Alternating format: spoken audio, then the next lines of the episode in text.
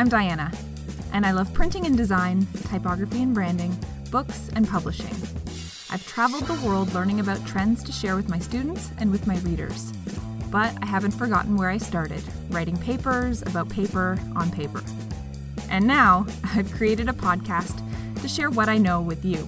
So let's talk paper scissors.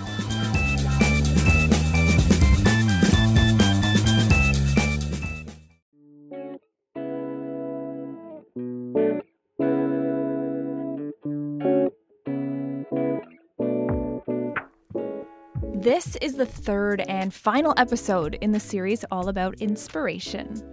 Here, I will share with you my thoughts on the topic of inspiration, marrying my experiences with others' research.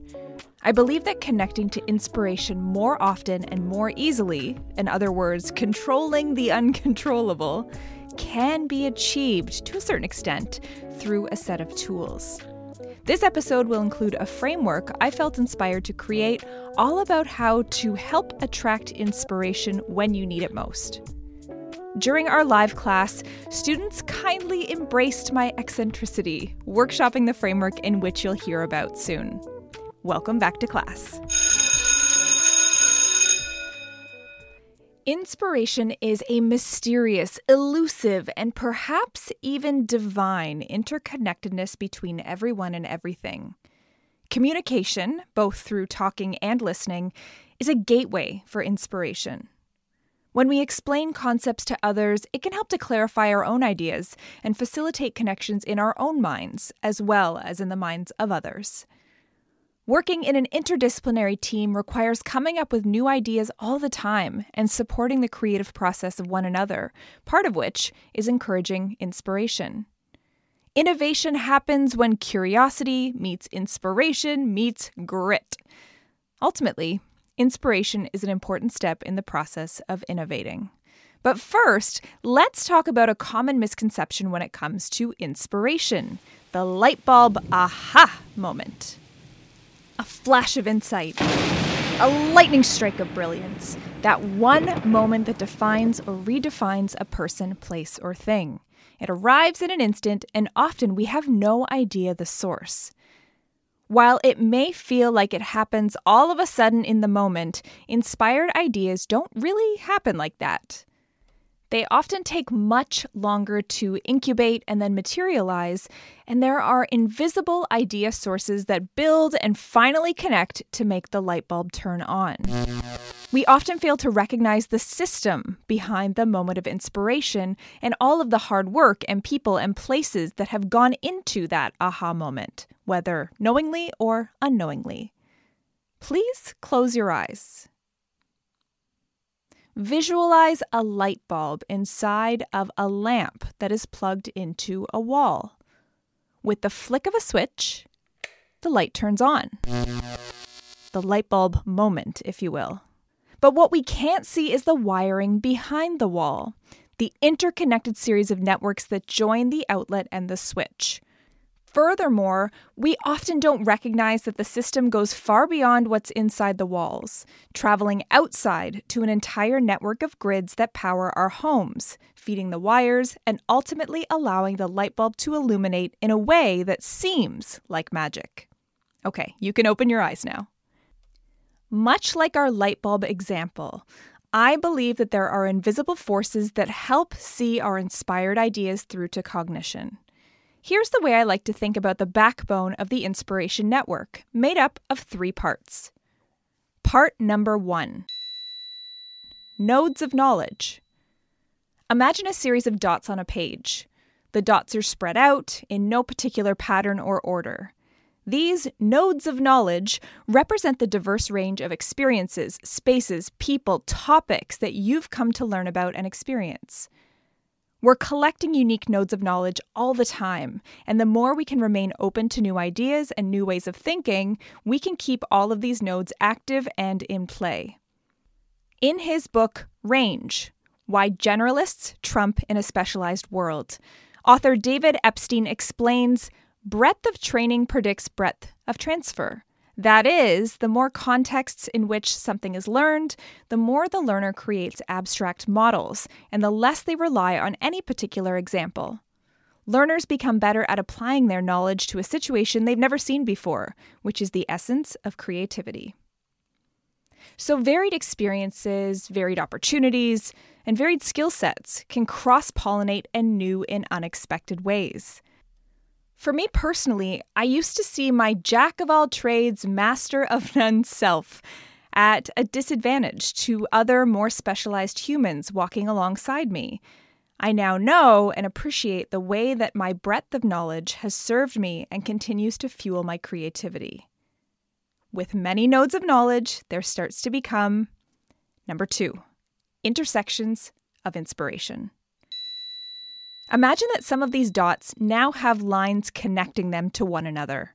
Ideas begin to form when we can remix and reorganize existing ideas, experiences, and patterns of knowledge. Steve Jobs once said this Creativity is just connecting things. When you ask creative people how they do something, they feel a little guilty because they didn't really do it. They just saw something. That's because they were able to connect experiences they've had and synthesize new things. Unfortunately, that's too rare a commodity. A lot of people haven't had very diverse experiences, so they don't have enough dots to connect and they end up with very linear solutions. In her book, Do Nothing How to Break Away from Overworking, Overdoing, and Underliving, author and journalist Celeste Headlee describes the default mode network as a place in our brains that allow us to connect seemingly disparate thoughts and ideas activated in moments when we're not asking our brains to do a specific task. In other words, moments of downtime, rest, boredom, the default mode network is, quote, the part of the brain that sorts through all of the new information we've received recently and tries to put it into context with what we already know. The default network is integral to learning, insight, and imagination. If our minds never come to rest, there's never an opportunity to wander in new directions. In my experience, the default mode network is particularly engaged when our bodies are in motion but our brains aren't. This is why many great moments have been reported while walking and driving and showering or working with our hands. I've found this to be immensely true for myself that when I'm moving, but my brain doesn't have to think too hard, intersections of inspiration are aplenty. In fact, if I'm ever stuck on a problem or have some sort of creative block, I simply stop what I'm doing and go for a walk. The dog gets stimulation, and so do I.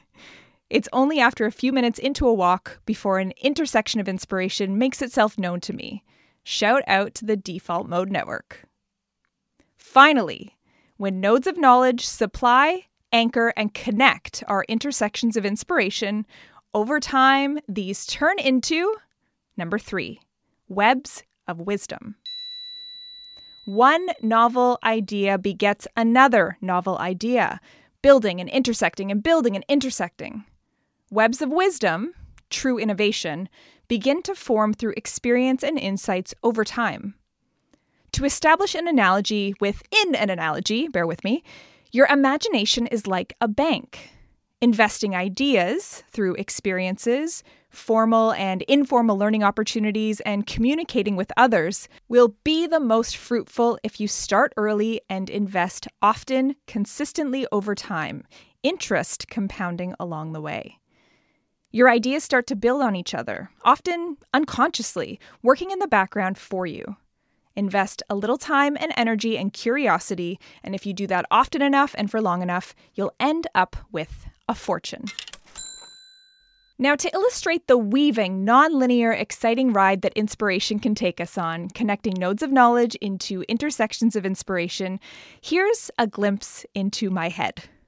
Specifically, here's the ideation and inspiration process that I traveled through to arrive at the information contained in this class and in this podcast. To get my brain primed for this topic, I Googled creative inspiration, and I found a TEDx talk called The Art of Creative Inspiration by Victor Shamas that was one of the recommended viewings for students to prepare for the week's class. Within the first few seconds, he talked about the idea of the creative process and getting into a state of creativity. This immediately made me think of the concept of flow, popularized by Hungarian American psychologist Mihaly Csikszentmihalyi. I thought about it for a while longer, and I remember the creativity framework that we explore later in this course about divergent, emergent, and convergent ideas. Then I connected this framework to another framework that I have been refining this nodes of knowledge, intersections of inspiration, webs of wisdom that was remixed from various other sources in my learning.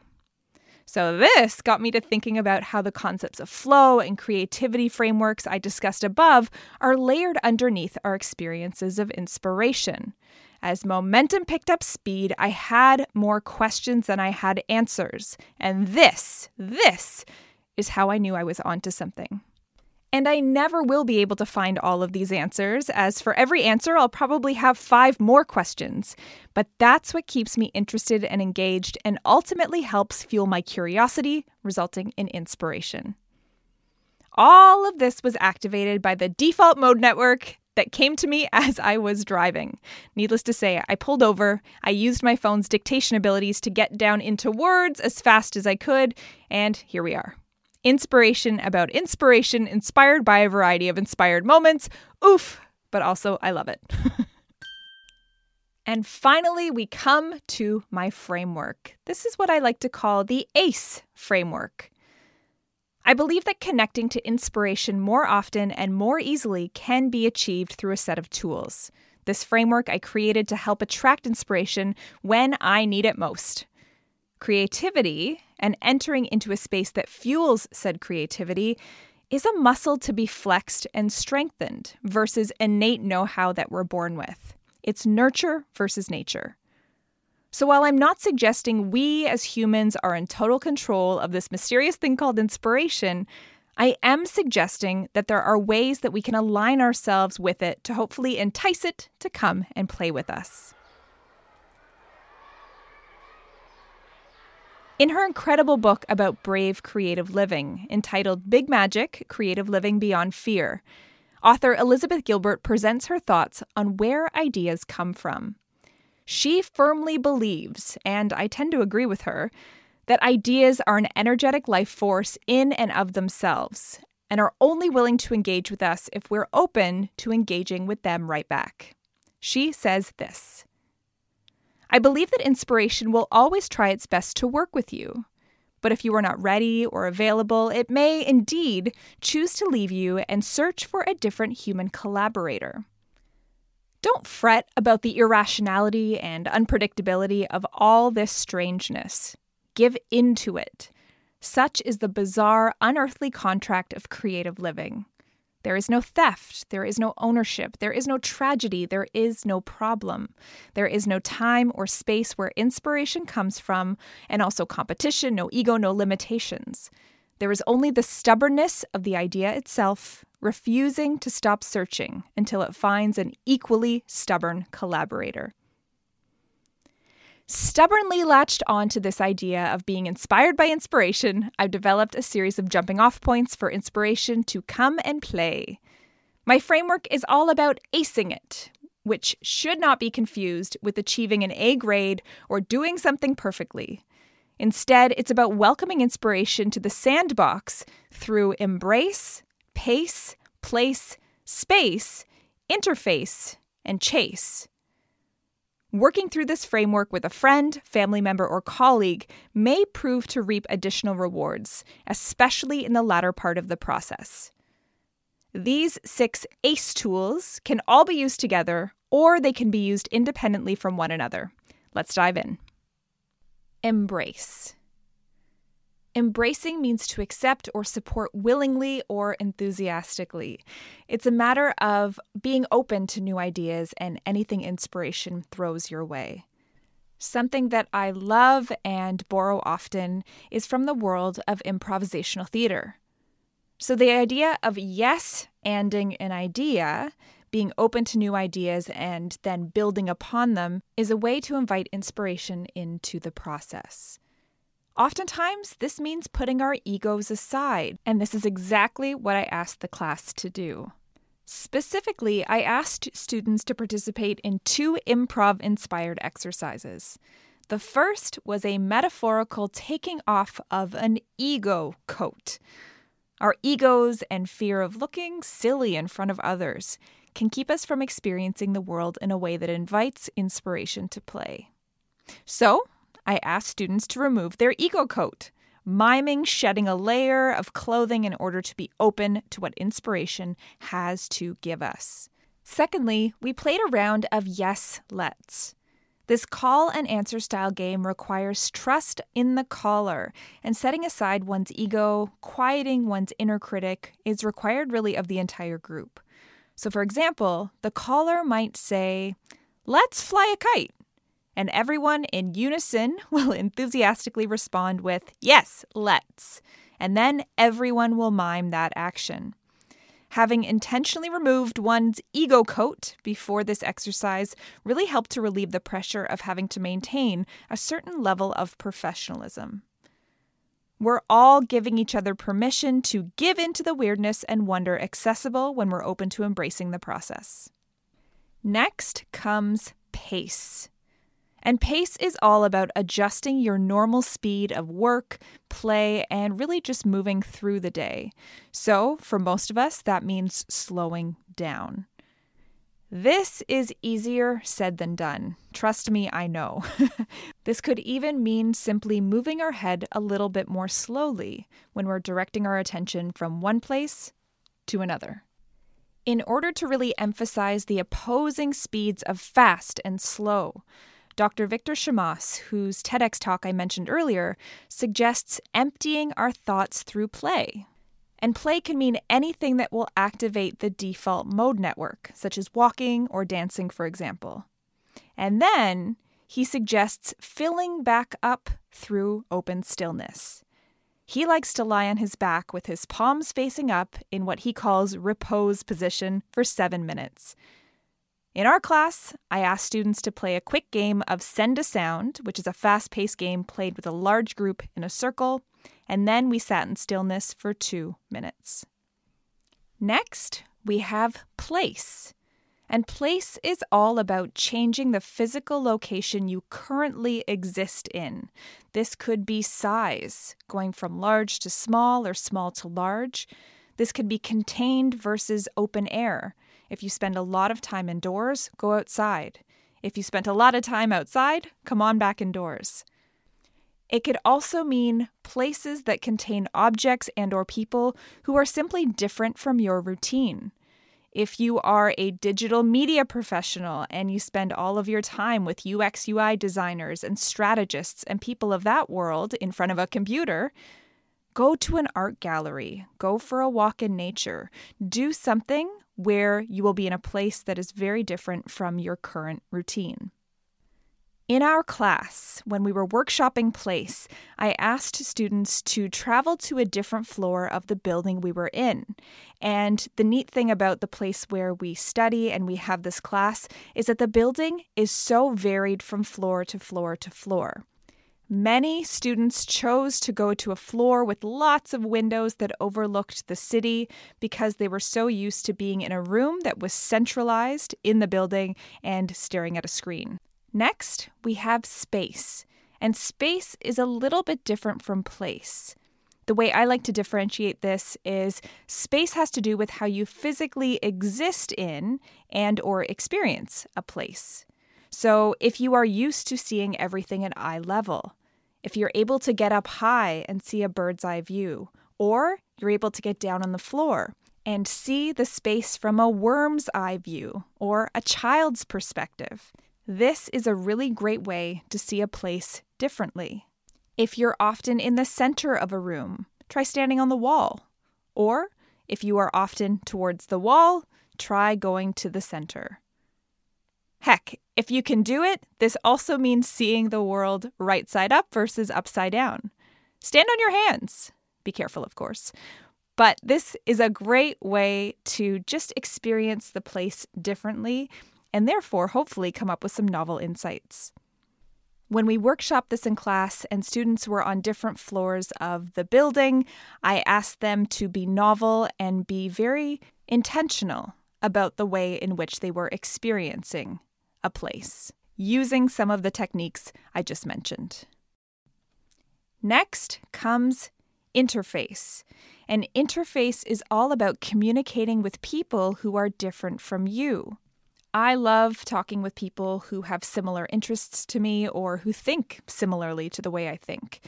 But I also believe and have experienced that there is magic when you can talk to someone who thinks differently from yourself, who understands and knows and believes different things than you do. It's this cross disciplinary interfacing of different ideas and different people that really help open up the gateway to inspiration. When we workshopped this in class, I had students return from their novel places and spaces and come back into our regular classroom, discussing any moments of inspiration that may have happened along the way. I asked them to intentionally speak with others who they normally don't talk to in the class, building on each other's thoughts, ideas, and experiences. And finally, we have chase. Inspiration ebbs and flows just like everything else in life. So when you've got it, hold on to that moment, get into that state of flow, and run with an idea. For myself and for my students in the class, I recommend writing down your thoughts in the moment when you have them.